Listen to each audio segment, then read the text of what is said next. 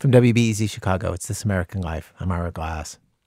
So, back in 2012, we ran this completely outrageous story about some stuff that the FBI did, about an undercover informant who spied on American Muslims for over a year. And it went badly, like spectacularly badly. And some of those people who were spied on, some of the people in the story, sued the U.S. government because of it. It's taken years to wind through the courts, but just last month it was argued before the U.S. Supreme Court. So uh, today, I want to play you the story and also talk about the court case a little. Some context for the story before we start it's about FBI surveillance of Muslims. Ever since 9 11, there's been a ton of that. And uh, just to give a sense of what that means, our original episode opened in Queens, New York City, one Saturday night at a community center. Three dozen people show up. The kids run around before it starts, coffee in the back. It's a workshop run by two lawyers, Ramzi Qasim and Diala Shammas who are with a project called CLEAR from the City University of New York Law School that gives free legal aid to Muslims who get caught up in counterterrorism surveillance investigations. So, what we want to do today is nothing controversial. We just want to arm you with the knowledge of your rights so that you know how to respond when you find yourself, if you find yourself, la samahallah, in that really uncomfortable situation where you have an FBI agent at your door or an NYPD detective at your workplace asking to talk to you. This is so uh, common. It happens so often. Qasim and Shammas told me that sometimes they ask for a show of hands at these workshops, and they learn that every single person in the room has either been visited by law enforcement like this or knows somebody who has. The two attorneys uh, start with a demonstration of what happens in one of those encounters. Diala Shammas plays the plainclothes FBI agent who comes to the door. Ramzi Qasim plays the guy at home. And we're first going to do it the wrong way. This is, this is how uh, this interaction should not happen. Knock, knock. Yes, hello? Hi. Is, Hi. Is this um, Qasim's house? Yep, this is me. Great. Um, can I just come in? Uh, sure, of course. Uh, uh, yeah, come in, please. Uh, Thanks. Who, yeah. Who are you? I'm sorry, I didn't. Oh, I'm. Um, I, my name is Diala. I okay. am. Um, I'm with the FBI. I just here to ask you a couple of questions. Oh, wow, FBI. Okay. Um, uh, sure. Nothing to worry about. Oh, just okay. a standard, you know, we're getting to know the neighborhood. I'm new here, so. Later in the discussion afterwards, the audience points out that this was a mistake. He should have asked her ID before letting the FBI agent into his home. And he doesn't have to answer any questions. He could have even asked for a warrant. The crowd also points out that he seems very nervous. Another mistake. So, so do you go to the mosque down the street? Uh, yes, Dar Dawa. Dar Dawa, yeah, yeah. Yeah. Okay, and um, who's the imam there? Um, wh- uh, wh- why are you? Oh, I'm just curious. You know, it's part of my. I'm just. You want to make sure that I say the right thing when I meet the right people. Oh, okay. Um, yeah, no, he, you know, he's been the imam there for a number of years, and uh, he's from Egypt. Um, you know, I can't remember his name. Okay. Okay. Uh, you can't remember his name? Yeah, yeah. Oh, okay. Um, so is it um, Mr. Abu Jamil? Um, no, no, I don't think that's him. He's one, he's one of he's one of the leaders. He's one of the organizers there. Oh. The agent asks who else lives in the house. She asks, "What does he think about the political situation in Egypt?" Do you um, do you have an ID? Yeah, um, yeah, sure, sure. Here's my ID. They talk a little more about politics. The agent thanks him for his cooperation. Says she may come back with more questions. Okay. Um, thank you. Thank you. Thank you. Have a good day. You too. So. Should, um, not, you should not be applauding that performance. what, uh, what went wrong in this? So, so the brother is pointing out that there was a lot of um, volunteering of information. So it's difficult, right? Because I was being sort of friendly, and um, and you know why wouldn't you volunteer that information if you don't think that you've done anything wrong? And the problem with that, the two lawyers Nothing tell the crowd, is that the more you say, the more you could accidentally be incriminating yourself. Especially dangerous, they say, with those moments in the demonstration where Qasim was nervously stumbling around, not sure what to say, trying to remember. Specific. Under federal law in the United States, lying to a federal agent is a federal offense. It's a crime. And it's a crime that's being charged since 9 11 disproportionately against Muslims. So the moment that you have that interaction with the federal agent, let's say I didn't remember something, and Diala asks me a question uh, oh, you're friends with Cyrus. Uh, where were you last Tuesday? And I say, oh, I think we were camping. But maybe she spoke to Cyrus before and Cyrus said something different. So all of a sudden, there's a, there's a discrepancy. Either I'm in trouble or Cyrus is in trouble. And so, even having that very basic conversation. Because of this, he tells the group over and over, he says this if the FBI or NYPD comes around asking these general questions, it is best to get a lawyer. We're not saying never talk to them. That's not what we're saying. What we're saying is do it in a way that is responsible. And it's nothing controversial. It's what Martha Stewart does when she was approached by the FBI. She didn't talk to them directly, she retained lawyers. When President Clinton was under investigation, he had a team of lawyers. So that's the safe, responsible way to do it. And it's not being uncooperative. It's actually the most American thing to do. This particular workshop happened in 2012, but CLEAR and other organizations still give workshops like it today. I got around to a bunch of lawyers from different groups, and I don't know, I had assumed that 20 years since 9 11, the surveillance of Muslim communities would have slowed some. But everybody told me the same thing. It's the same today, or greater than it's been in the past. The Council on American Islamic Relations Office in Southern California has more cases of law enforcement knocking on people's doors. Plus, in addition to that, a real explosion in Muslim travelers being questioned at the airport. When I reached Ramzi Qasim this week on the phone, the lawyer from that workshop in 2012, he also pointed out that airports are a big deal these days. We're seeing surveillance at airports where people traveling back from overseas, from Muslim majority countries, are having their electronic devices confiscated and all of the data dumped. They're being questioned at airports and secondary screening. Is it legal to take somebody's phone if they're an American citizen and they're crossing into the country and take the data? That's a really good question. It's a contested question. You know, we fought in court. The government takes the position that that the Fourth Amendment does not apply at the border and that an airport is a border. And so and so they claim that your your phone uh, is uh, the U.S. government's position across administrations is that your phone is just like a suitcase that they can search, and that if you're crossing an international border with it, they have the right to that data. They can take it, they can save it to their databases, they can share it with partners. Uh, so that's their position. Basically, what happened was in the years after 9 11, the FBI built an infrastructure to do surveillance and look for terrorist plots. And now that it's in place, it just kind of chugged along. Under our Constitution, the First Amendment's freedom of religion, it would be illegal for the government to go target somebody for surveillance just because they practice a particular religion. They can't go and knock on their door to ask a few questions. They can't stop them at the airport. They can't investigate simply because they're Muslim. And the case that you're about to hear, the case that was argued at the Supreme Court last month, it's called FBI versus Fazaga.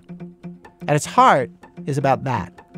It's a landmark case about whether the government's actions gathering information on Muslim citizens since 9 11 have been constitutional. The tactics used by the FBI in this particular case are tactics that they often use when they surveil Muslim communities, like using informants.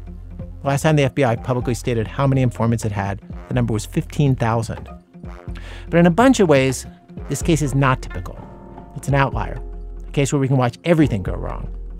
Not just from the point of view of the people being surveilled, the informant isn't happy how it worked out. And we presume the FBI cannot be too pleased either, for reasons that you'll hear. Beyond all that, like I said, it's a compelling and very weird case. Stay with us.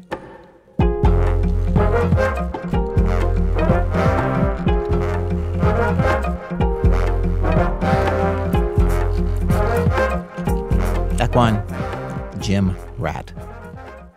So this happened in Orange County, California in 2006. And at that point, at least one homegrown terrorist had come out of an Orange County mosque and gone to work with Osama bin Laden, was on the FBI's most wanted terrorist list. And relations between the FBI and Muslims in Orange County, California were already on edge before this story began. So on edge that the head of the FBI for Los Angeles, Stephen Tidwell, decided they should do a town meeting at a mosque in Orange County. It was the Islamic Center of Irvine where he said emphatically that the FBI was not monitoring Muslim student groups in the area or the mosque itself. The crowd did not buy this. Somebody in the audience told Tidwell that it would be naive for them to believe that the FBI was not monitoring the mosque. Everyone should understand that they were being monitored, he said. Tidwell interrupted. Let one, no, you're not. If, if, we're going to come to mosque to come to service, we will we will tell you we're coming to service without anybody knowing? The man in the audience replied, You will send your agents without anybody knowing. But what I'm saying, FBI, we will tell you we're coming for the very reason we don't want you to think you're being monitored. That was June 5th, 2006. As best as we can determine from people at the mosque and from testimony in court, two months after Tidwell reassured them that the FBI would not monitor them without telling them, the FBI placed an undercover informant in the mosque. And this is where our story begins. Sam Black is our reporter. The informant in this story is named Craig Monteilh, and like a lot of people who go undercover to catch criminals, he used to be a criminal himself. He's done time for forging checks, embezzlement, and grand theft. At one point, he made a living stealing cocaine from drug dealers. As I reported this story, people who know him described him as a snake, a chameleon, a thug scam artist, and, quote, a piece of. And Craig says some pretty far fetched things, like this list of aliases. He told me he used all of these in undercover stings. Italian drug dealer Vincent Donato, a Russian hitman by the name of Ivan Chernyenko, Colombian drug dealer Pedro Hernandez, a Bulgarian drug dealer by the name of Sergei Gerd. Also, I went by Polish names. Uh, one was uh, Lech Vleski. It's unclear if any of these are real, but some of the unlikely things Craig says do check out. Like the fact that he worked on a counterterrorism operation for the FBI. The Bureau has confirmed this. In 2006, the FBI enlisted him to go undercover to catch people who were recruiting and training terrorists.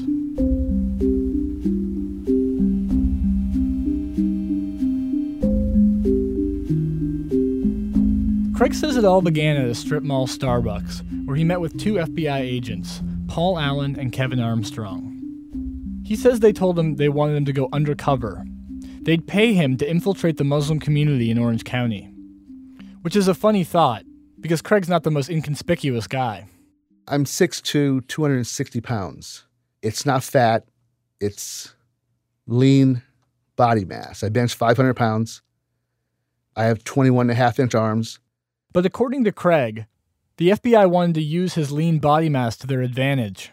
I was to lure Muslim males into the gym using my physique um, to see what actually is the real pulse of the Muslim community. They told me what I did was vital to America's national security and to do exactly what they said. And did they have particular targets in the Muslim community in mind? No, they said the targets would come to me. The FBI wouldn't talk to me for this story because the operation is still classified and because it's the subject of a lawsuit. But the FBI later confirmed in court that Craig was an undercover informant. A district attorney also stated in court that Craig did work with agent Kevin Armstrong and that Craig had given the FBI, quote, very, very valuable information. The FBI also confirmed one other thing the name of Craig's operation. Operation Flex, F L E X.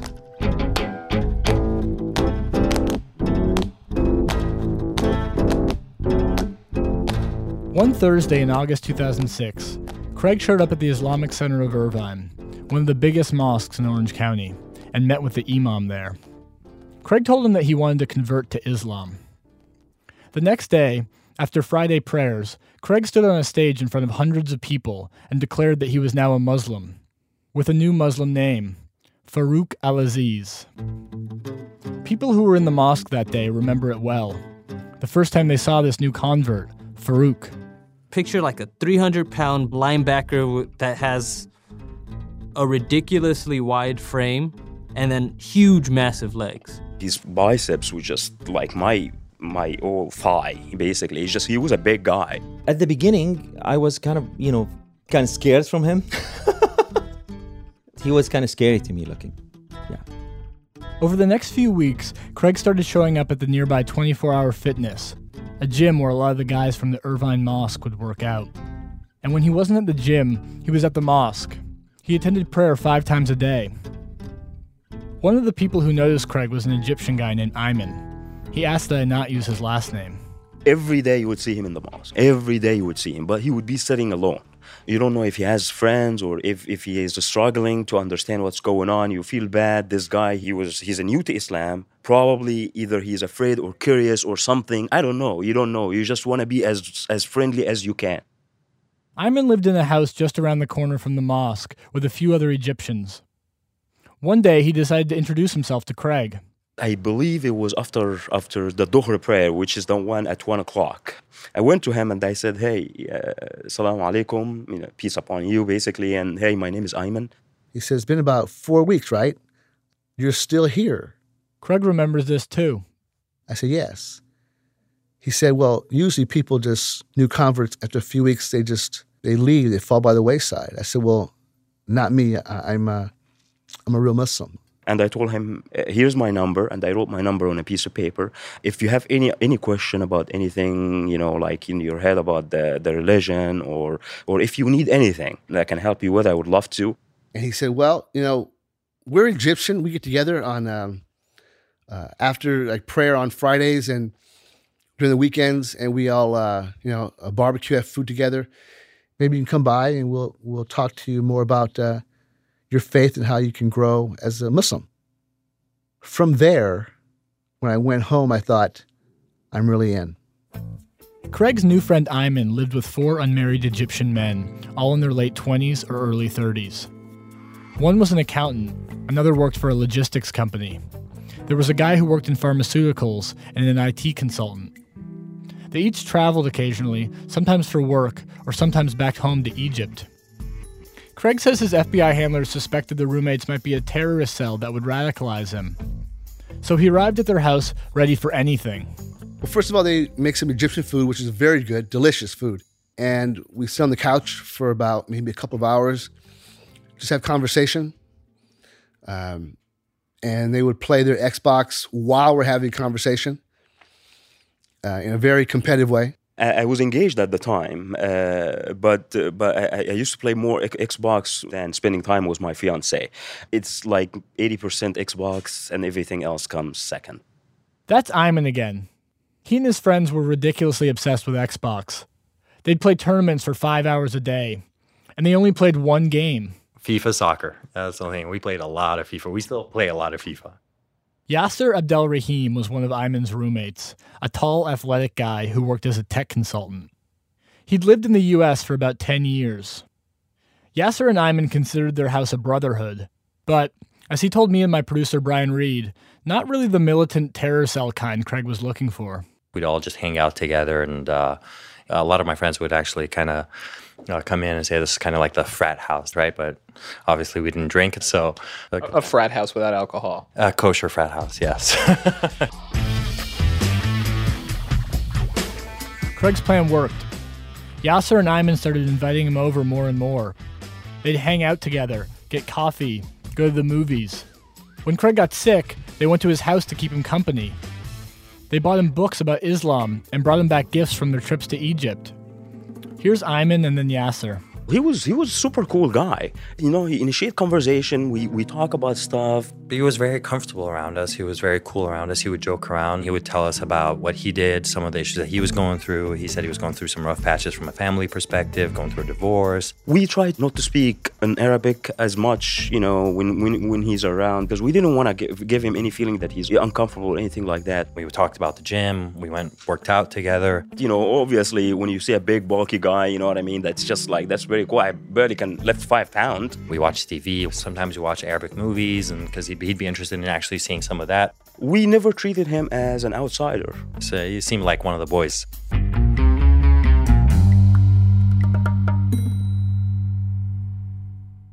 But Craig was at work, watching, taking notes, and recording with a hidden microphone. It'd be on the whole day. I would get into my car in my garage.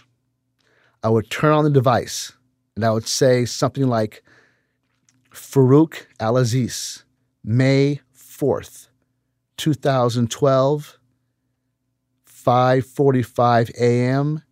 and I am hot, meaning it's beginning. The FBI has publicly confirmed that Craig recorded audio and video during this operation. That means presumably the smack the Egyptians talked during Xbox tournaments, the discussions of movies in their personal lives, the exercise tips that Craig gave them at the gym. The Egyptians would play pickup soccer on the weekends with a bunch of other Muslim guys. Craig went to some of these games, but he never played. Instead, Craig says he used the opportunity to jot down license plate numbers and film the game so his handlers could see who associated with whom. According to Craig, he also brought his handlers things from the Egyptian's house that might have their DNA or fingerprints. They they instructed me to get because I haven't smoked a cigarette butt from his ashtray in his room, and uh, certain items from his bathroom, like a toothpaste tube. So you would sneak around their house and steal these things from their rooms? Yes. Meeting Ayman and Yasser, it was hard to imagine why the FBI was monitoring them. They just seemed like normal guys. The FBI, of course, wouldn't talk about the case, and they wouldn't even talk in a general way, separate from this case, about how they choose who they're going to investigate. So I called Trevor Aaronson to help me make sense of Operation Flex. He's an investigative journalist who's analyzed over 500 FBI terrorism convictions, looking at how informants are used to find suspects, surveil them, and build cases. I told Trevor what Craig said that the FBI went into the Muslim community without any specific suspects. Trevor said that's possible, but it's also possible that Craig wasn't told who the targets were. It's possible that the FBI had information that Craig isn't aware of. In the cases we've looked at, it, it's really uncommon that the FBI would spend lots of time with someone who is so unfruitful. You know, if if they're spending months and months and all they're doing is playing soccer, you know, the FBI will move on. You know, if Craig was spending that much time with them, you know, it's worth noting that most likely they had enough for what they call a predicate, which is a reason that they were investigating them. You know, that they there was a phone call that was overheard, there was some kind of correspondence with someone overseas uh, that the FBI is monitoring that made them made FBI agents suspicious of this particular group. In addition to Trevor, my producer and I talked to five longtime FBI agents, now retired, who all oversaw informants. They couldn't comment on Operation Flex specifically, and none of them knew firsthand about these Egyptian guys, but they gave us similar theories. Basically, they said if the FBI has even the smallest reason to suspect you, a reason you might not even be aware of yourself, they have to check you out. Maybe you happen to phone someone the FBI is monitoring. Maybe they got a bad tip. One of the ex FBI agents said to me, Do innocent people get investigated? Sure, every day. They can't weed them out without looking at them. Though one agent said it was possible that this was a case that just went awry, that was badly managed and didn't follow FBI protocols.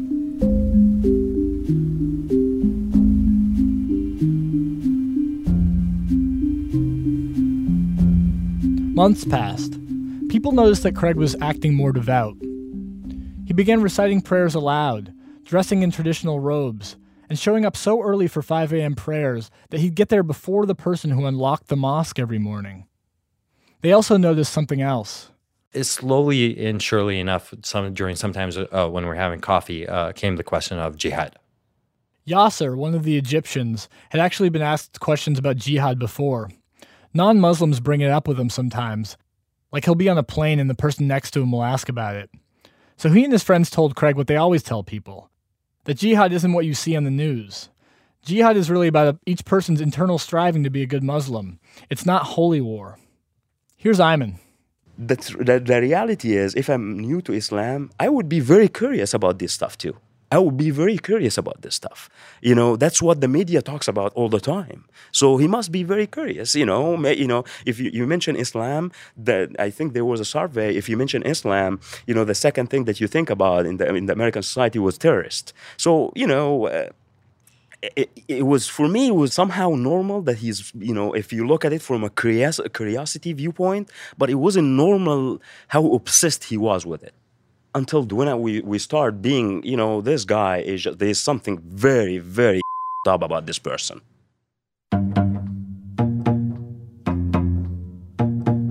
He, he just would bring these odd things in the middle of the conversation out of nowhere for instance, the guys would be talking about food or sports. But yet, he would always bring politics in the conversation. Uh, jihad, suicide bomber. Uh, so, what do you want to eat? For example, I'm being sarcastic. What do you want to eat, Farouk? So, what do you think about Hosni Mubarak? You know what I mean? He, he just out of nowhere Craig talked to his Arabic teacher, Mohammed El Sisi, about his new obsession, too.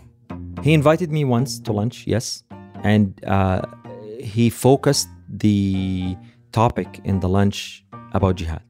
And I, I keep um, like um, turning his attention into into into the the, the, the the essence of Islam, and he keep again bringing it back to jihad, and he kept asking about jihad over and over and over. And I told him, Farouk, get over it, get over it, get over it. It alarmed all of them. At one point, Yasser confronted Farouk, that is, Craig. I even told him, like, Farouk, this needs to stop because this is not the right direction. This is not what Islam is about. So if somebody's teaching this, let me know because we need to correct that immediately, right? And did he seem receptive? He did. He said he did, right? And I told him, I told him I'll, at this point, uh, you know, people are starting to get to wonder about what's going on, where you're learning this stuff from, right? So we need to kind of understand. And he was like, Yeah, I'm, I'm not going to talk to anybody about this. I, I don't know. Maybe I was reading some incorrect stuff. But Craig didn't listen. He didn't stop talking about jihad. He says this is what the FBI wanted because he says he was great at it. I would have to, in a very strategic way, get their views on jihad. And I got so good at it in their view that they wanted to enhance it. So I was to speak to, uh, I think, 10 Muslims a day regarding jihad. Since the FBI isn't commenting, I ran this by Trevor Aaronson, the journalist who's examined about 500 counterterrorism cases, to see if it was possible. He said that in all of those hundreds of cases, he's never heard of a quota like this. The ex FBI agents I spoke with hadn't either. Though Trevor says that once a sting operation gets going, it's common for undercover agents and informants to bait suspects by asking them about jihad. That happens in almost every undercover sting operation. I can tell you that in many of the cases I've looked at, that's mentioned in the criminal affidavit, affidavit in some way. Um, and I, I think when that's submitted at trial, you know, that's a really damning piece of evidence uh, for juries today. Craig took this strategy and ran with it. Mohammed, the Arabic teacher, heard complaints from his friends. It was to, to, to, to the limit that one of them told me he called he keeps calling him by phone and keeps saying to him, Jihad, Jihad. I was like, you know, wait a minute. He would whisper jihad in yeah, the phone? in the phone. I asked Craig, did that happen? Probably. Uh, I'm not denying it. I may have been, we had a conversation or something and I had done something ridiculous like that. But uh, I don't deny it. I'm, I'm sure I probably did, okay? What were you trying to accomplish with that? Whatever individual heard that and they didn't quickly report me, they're automatically a suspect. Every single conversation is a conversation that the FBI or a prosecutor can say, well, you heard him say this numerous times, and yet you didn't do the following. And so that's what you're trying to do? Of course. If you didn't think Craig could get any less subtle, here's another tactic he would try. I'd say let's uh, let's meet tomorrow afternoon at the gym. We'll work out together. I'll teach you some things on how to get your your forearms shaped a little better, your your biceps stronger, bigger. And at these workouts, I would ask very sensitive questions regarding Islam. For example, So, what do you think about uh, about uh, about Osama bin Laden? Ayman was working on his biceps when Craig asked him this. I'm like, dude, you know, okay, you know, Osama bin Laden is a bad guy. He's a, he's a mother. You know what I mean? All what we are suffering from right now is because of Osama bin Laden. Your question right now is because of Osama bin Laden. You know what I mean? All of these new laws that they start acting about, just searching, you know, and sticking your, their, their finger in your is because of Osama bin Laden. So you tell him, hey, you know, Osama bin Laden is, is a bad guy.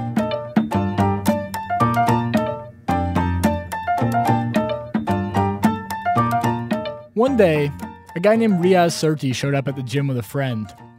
Riaz had owned a halal KFC slash Taco Bell nearby. Craig hopped off a stationary bike and introduced himself to Riaz as a fellow Muslim. Here's Riaz. Then I left. I left to go stretch out. Then I came back, and then he he leans to us, and then he says, um, "You know, I met I met the sheikh in Afghanistan." The sheikh? The sheikh? Some, yeah, the, I met the big guy or the sheikh in Afghanistan. What did you think when he said that? Ah, we we knew that he was referring to Osama bin Laden. He was bragging. He was like uh, smiling that he met the sheikh. You know, it just became very clear, you know, to us.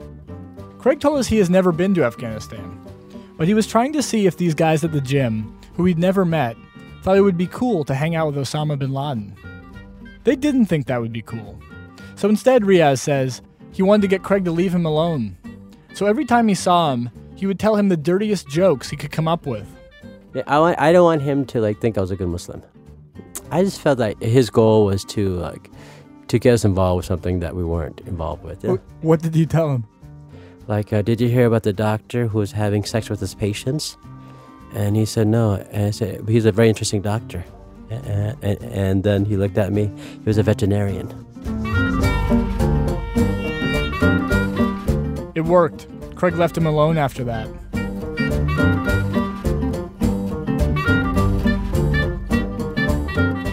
About eight months into Operation Flex, Craig says his handlers told him to start talking to people about an actual terrorist plot, a plan to blow up buildings in Southern California. That happens in lots of FBI stings. The informant suggests the plot to the suspect, not the other way around. According to Trevor Aaronson again, who studied hundreds of terrorism convictions. Of about 500 terrorism cases since 9 11, about 50 defendants have been involved in cases where the informant came up with the idea and provided all of the means. But ex FBI agents I talked to said that in a well run operation, the informant is not supposed to suggest the plot out of the blue. First, the suspect would have to declare his intention to commit an act of violence. Without that, the whole case could get thrown out of court as entrapment. The person Craig suggested his plot to was a guy named Ahmed Niazi. Niazi is the only person we know of that Craig helped catch, the only person the FBI arrested as a result of Operation Flex. Craig had met Niazi one night at the Irvine Mosque. Mohammed, Craig's Arabic teacher, introduced them. Niazi was a family man, very different from the Egyptian Xbox players. He had a wife and two young kids, and taught at a nearby language school. Niazi grew up in Afghanistan, but he'd lived in California for eight years. He and Craig went out for coffee, and they hit it off. They started hanging out a lot, sometimes with Mohammed. One Friday, the three of them were driving to a mosque where Muhammad was scheduled to give a sermon. Niazi didn't want to do an interview for our story, but here's Muhammad. Niazi was sitting in the back seat, and uh, Farouk was sitting in the passenger, and I was driving. And here's Craig, aka Farouk. And I started to bring up, you know, what what should we really do as Muslims now that our brothers and sisters are being blown up in Afghanistan and Iraq? And I told him, Farouk, we are living in Irvine, the most peaceful city in all America. He's like, you know, I, I just don't like, you know, the way that, you know, uh, American government is handling situations, you know, outside and stuff. And I was like, you know, okay, and what? Are we supposed to just stay here, watch our national championship games, uh, play Xbox and everything else while our brothers are being killed? And he started talking about some jihad. I mean, I, I became very aggressive. And I told him, Farouk, what are you trying to get into exactly? I said we should carry out a terrorist attack in this country because I'm tired of just staying around doing nothing. I've got uh, access to weapons. I know how to do things. We should bomb something. Silence was out there in the car. I didn't say a word until we arrived to the mosque. I refused to talk at all. I, the first thing that came into my mind that I, I, I thought that he's a, a, a straight shot terrorist. And at that at that point, you know, I, I felt kind of scared from him. He scared me. Muhammad glanced into the rearview mirror and saw Niazi staring back at him. He looked shocked. Craig's head was down. He was now playing with his phone. No one said anything for the remaining 20 minutes of the ride to the mosque. The drive back home was the same. After they parted ways with Craig, Muhammad and Niazi talked about what had just happened. They decided they had to do something. So they did what all Americans are supposed to do in this situation what law enforcement officials tell us we should do when someone says he has access to weapons and wants to use them. They reported Craig to the FBI as a potential terrorist.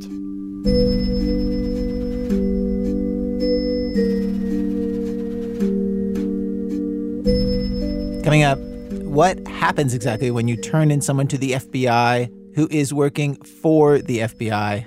Sam Black's story continues in a minute from Chicago Public Radio when our program continues.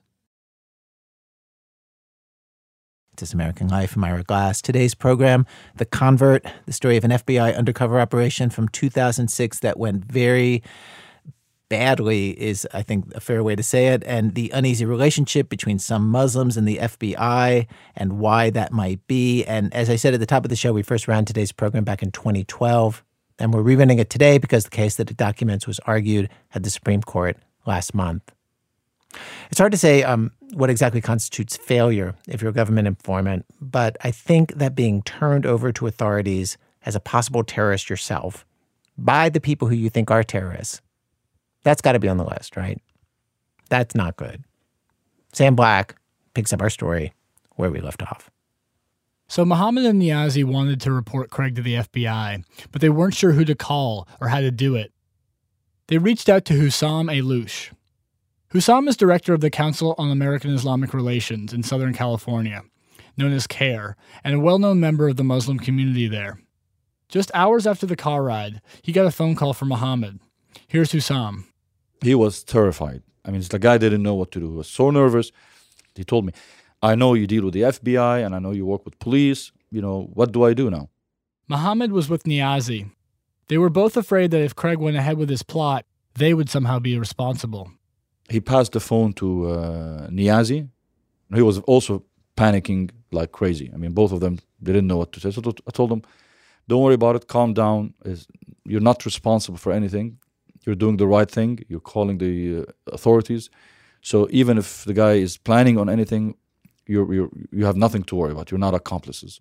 So, so what did you what what did you think was going on when you got this call? There are three possibilities. Either he is recruited by Al Qaeda or he's a lone wolf doing things on his own, or he's doing it for somebody else as, as, as an entrapment. Either way is bad news.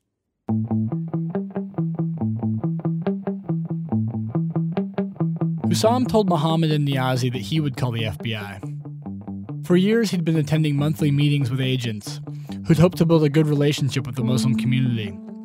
And he was friends with Steve Tidwell, the head of the FBI's LA office. Hussam had actually organized the outreach meeting you heard about earlier, the one where Tidwell promised that the FBI wouldn't send people into mosques unannounced. So Hussam called Tidwell on his cell phone and told him what had happened to Muhammad and Niazi. They thought this guy in the car might be serious. Again, here's Hussam. I said, Well, you know, thanks, Hussam. You're, you're doing the right thing. You know, thank these gentlemen. You know, this is exactly why we're so proud of, you know, working with the Muslim community and uh, and and I did mention you know, he's a white guy, a white convert in Irvine.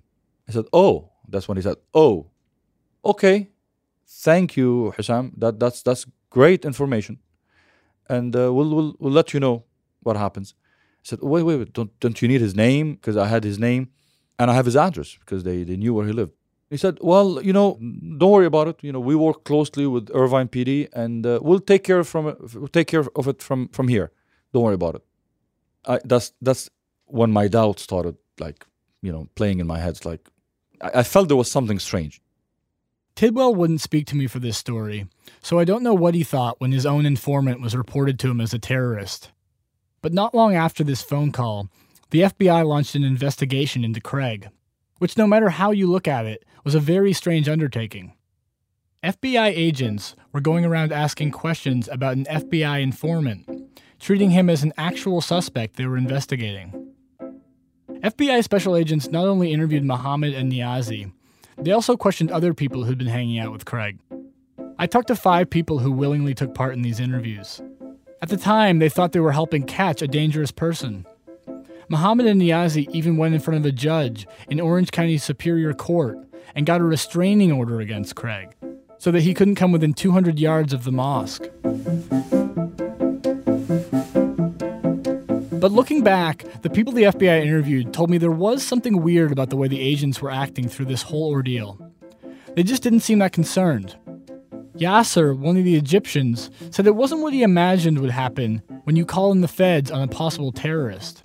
My picture in my head is if you go and bring that up, it's on. Let's go. Let's find this person. Let's make sure we're stopping them. They would be at his door immediately. 30 cars, blah, blah, movie style, kind of like break in. Let's get this guy. That wasn't the reaction, right? That wasn't the reaction we were getting.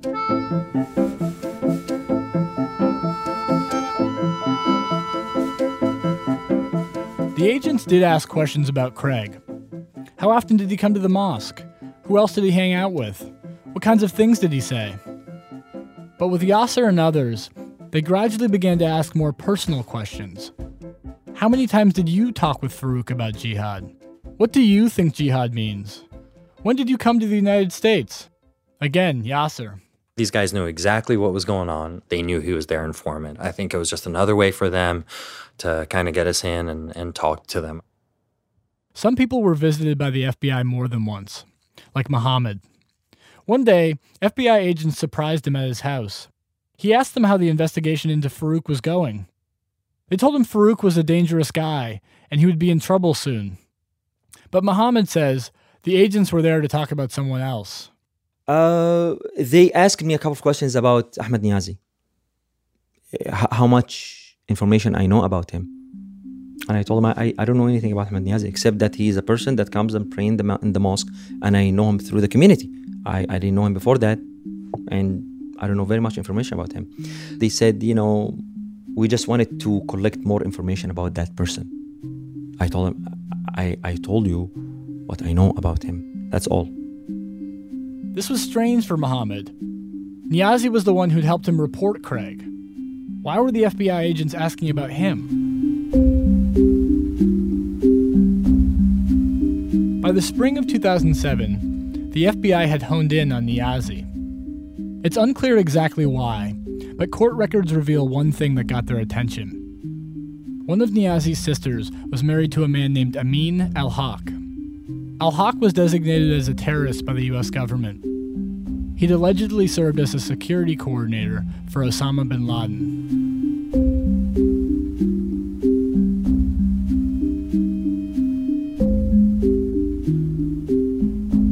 And Niazi also said things to Craig that concerned the FBI.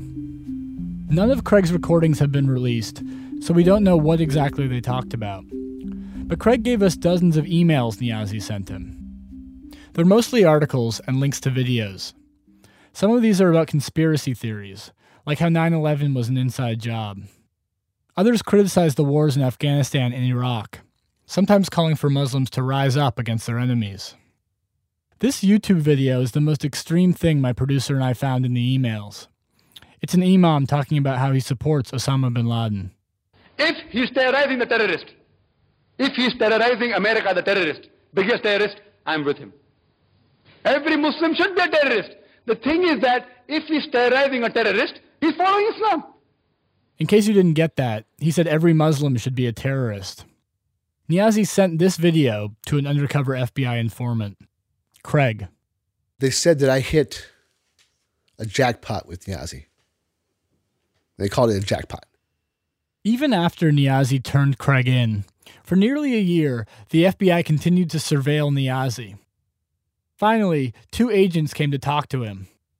After they left, Niazi immediately called Hussam Ayloush at CAIR. He actually was crying. I mean, he was he was crying like a little kid, very fearful, and he kept repeating, I'm the one who called the FBI. I'm the one. And now they're turning on me. The lead agent who met with Niazi was Thomas Ropel, who handled his case inside the FBI. Niazi said Ropel threatened him, told him that the FBI had something on him, told Niazi that he'd lied to them, which is a federal crime, at an earlier meeting with FBI agents. One of the meetings where Niazi thought he was there to help the FBI catch Craig. Here's Hussam. Uh, and the agent actually told him based on our interviews with you, uh, you've made comments that are not accurate, and this would be perjury. And I feel bad for you, but you know, it's in your hand. You can change all of that if you cooperate with us. They said, you know, you speak Arabic, Pashto, and Dari, and, and you, you could be a great asset in helping us protect the country. I said, well, that's what I did. I don't need to work for you. I'm, when I saw something bad, I'm the one who picked up the phone and, and, and reported it. So, well, we need you here and we need you in Afghanistan. They offered him to be in Afghanistan and they offered him money. He said, I'm not going to go and spy on my people. I, I, I told you, if I see something bad, I'll report it. And then the guy told him, I, I, I hope you think about it because if you don't, we can make your life a living hell. That's what they said to him? That's exactly the quote he gave me because I wrote it down as he was talking to me. Thomas Ropel confirmed in court that this meeting happened, though he did not say that he pressured Niazi to work for the FBI. But ex FBI agents my producer and I talked to said it's common to leverage people like this. Again, they weren't commenting on Niazi's case. But one retired agent, who had more than 20 years' experience in the Bureau, said there are people all over the country being approached by the FBI and pressured with things they said on tapes. He laughed when we asked him about it. It was like asking a plumber if he used a wrench. He says it happens at every level of law enforcement. He told us, quote, It sounds like a terrible thing, guys, but it's the way business is done. It's the way the American people get protected. You gotta find people who can lead you to the bad guys.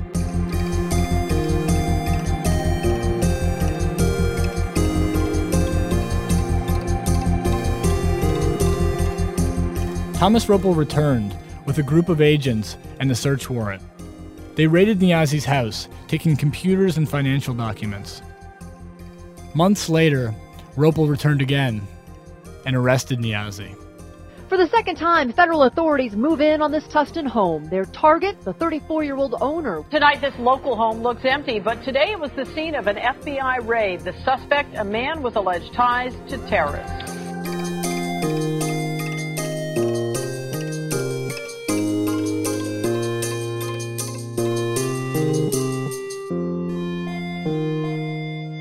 Government charged Niazi with immigration fraud and making false statements.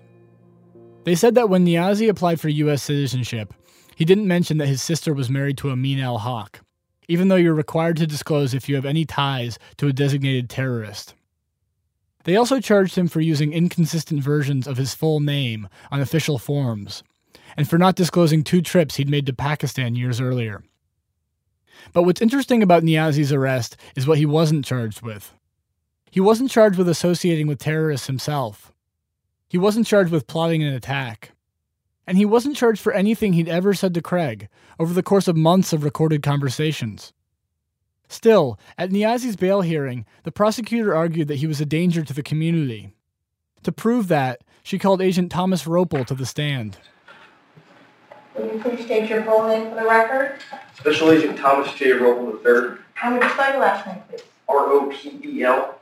Thank you. Ropel testified that a confidential informant had recorded Niazi talking about jihad between 15 and 20 times.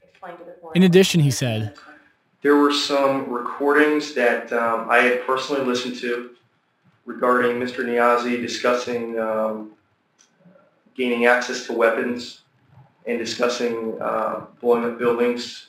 And As Ropel went on, the judge asked him to clarify who had brought up these conversations Niazi or the informant.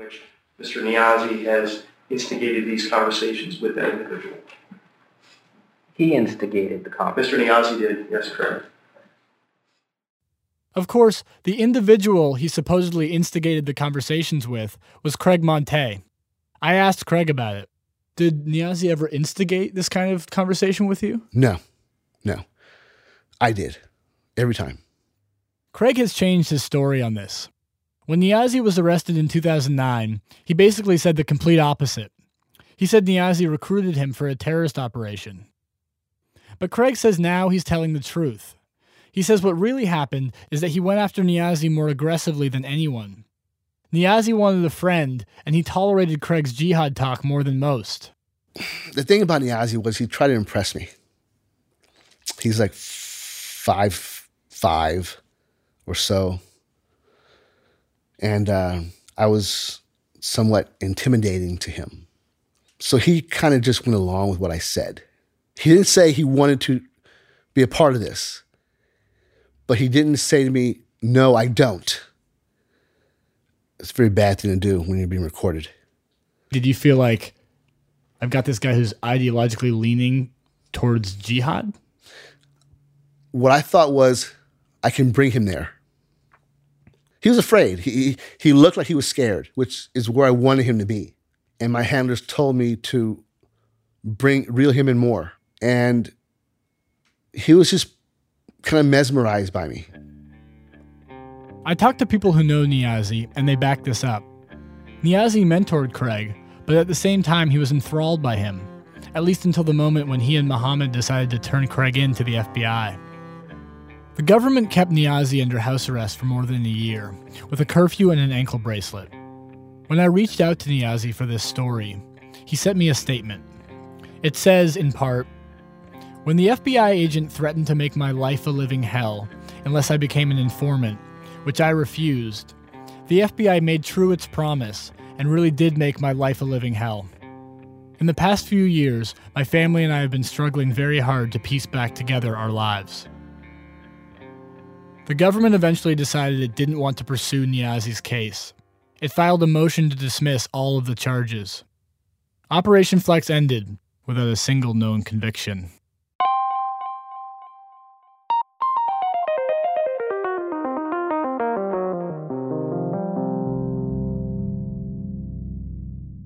One person did go to jail, though Craig Monteilh.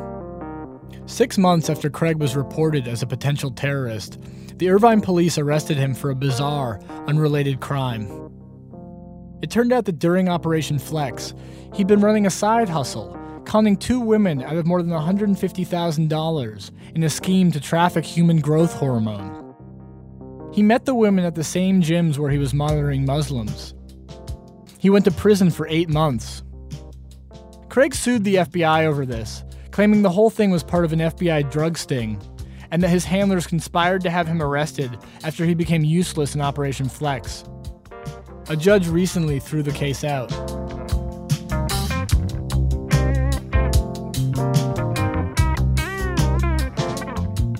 You can probably imagine what Operation Flex and its aftermath did to relations between the FBI and the Muslim community in Orange County.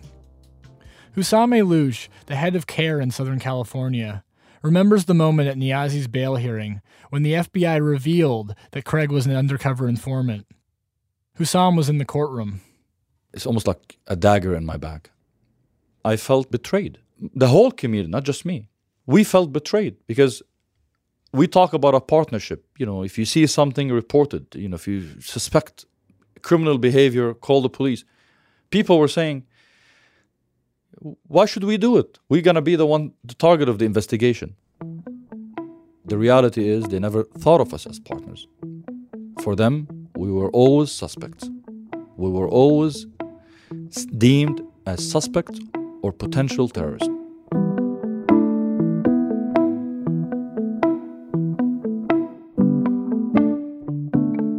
Operation Flex didn't just make people suspicious of law enforcement, it made them suspicious of each other. So many people I talk to said they stay away from new converts now. They have a hard time believing people are who they say they are. Here's Ayman, the Egyptian guy who first befriended Craig. Really, what they did is they made everybody in the in the mosque not trust everybody. Nobody, nobody would talk about it, but nobody would. You would see some weird looks. You know what I mean? People are looking at each other weird. I, I don't know. Maybe I was sensitive, or you know, but but I, I can tell that the the way they looked at me was just different. In one of the most awkward developments of this story, the Muslim community is now teaming up with Craig Monteilh. The Council on American Islamic Relations, CAIR, along with the ACLU, is suing the FBI over Operation Flex. The government is arguing in response that allowing the case to go forward would reveal state secrets and harm national security. Craig is CAIR's primary resource in the case. He's now helping the people he used to spy on. And he's been apologizing to some of them too. He sees them often because he still lives around the corner from the Irvine Mosque and works out in the same gym. He made a special point of calling Yasser Abdel Rahim, one of the first people he got close to. Um, you know, I, I, I definitely appreciate the fact that he called, right, and that he apologized for it. But the damage is done. I, you know, I, I don't know what to do. I really don't. I now have a fear that I'm being monitored all the time. I don't know how you can change that. Craig's not the only one apologizing. After Niazi's charges were dismissed, he went to the courthouse to retrieve some of the property that the FBI had seized from his house. Thomas Ropel was there. They talked for about 20 minutes. Remember, Ropel is the agent who allegedly threatened Niazi, who later arrested him, and who then testified in court that he was a danger to society. I spoke to the court employee who accompanied Niazi to this meeting. Before they left, Ropel went over to Niazi and shook his hand. He told Niazi that mistakes had been made. We're all human, he said. I'm sorry.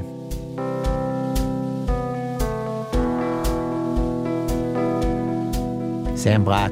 He's a documentary filmmaker. His latest film, Kingdom of Silence, about murdered Saudi journalist Jamal Khashoggi, is streaming on Showtime. Like I said earlier, the Supreme Court case that came out of these events was argued last month.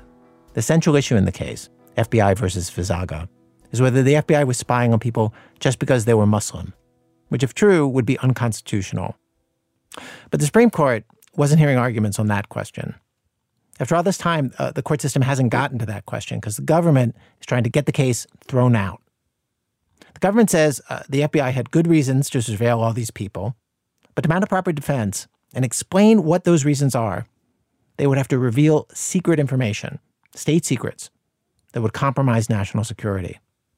And they're saying that because there are state secrets involved, the court should throw out the case entirely. The lawyers uh, bringing the suit on behalf of the Muslim community in Irvine argued before the Supreme Court that this goes too far. They don't have to throw out the case. There are ways the case can still move forward. One of them, there's a law, the Foreign Intelligence Surveillance Act, or FISA, that would allow a judge to look at the classified materials. The state secrets still would not be public. The judge could see them, nobody else could. And then the judge would come to a decision in the case. Or the lawyers say the courts could just let the case proceed without any secret evidence at all. Just leave that stuff out of the case. The bigger principle here, in their view, is that there should be a way for people to get their day in court, even in a case where the government claims there are state secrets. If the Supreme Court does allow the case to go forward, the lawyer who argued the case for the Muslim community, Ahilan Arulanantham, said ultimately, if they win, they want all the information gathered in this surveillance operation to be destroyed. And that is really important to the people in this community. They really were upset that the government spied on them while they were just living their lives, you know, going to mosque in the morning, you know, hanging out like you heard Yasser Abdulrahim playing Xbox, uh, you know, FIFA with his roommates. Mm-hmm. And it's really deeply offensive to people that the government spied, got all that information. It's sitting somewhere in some digital vault in the FBI, and they want all of that burned.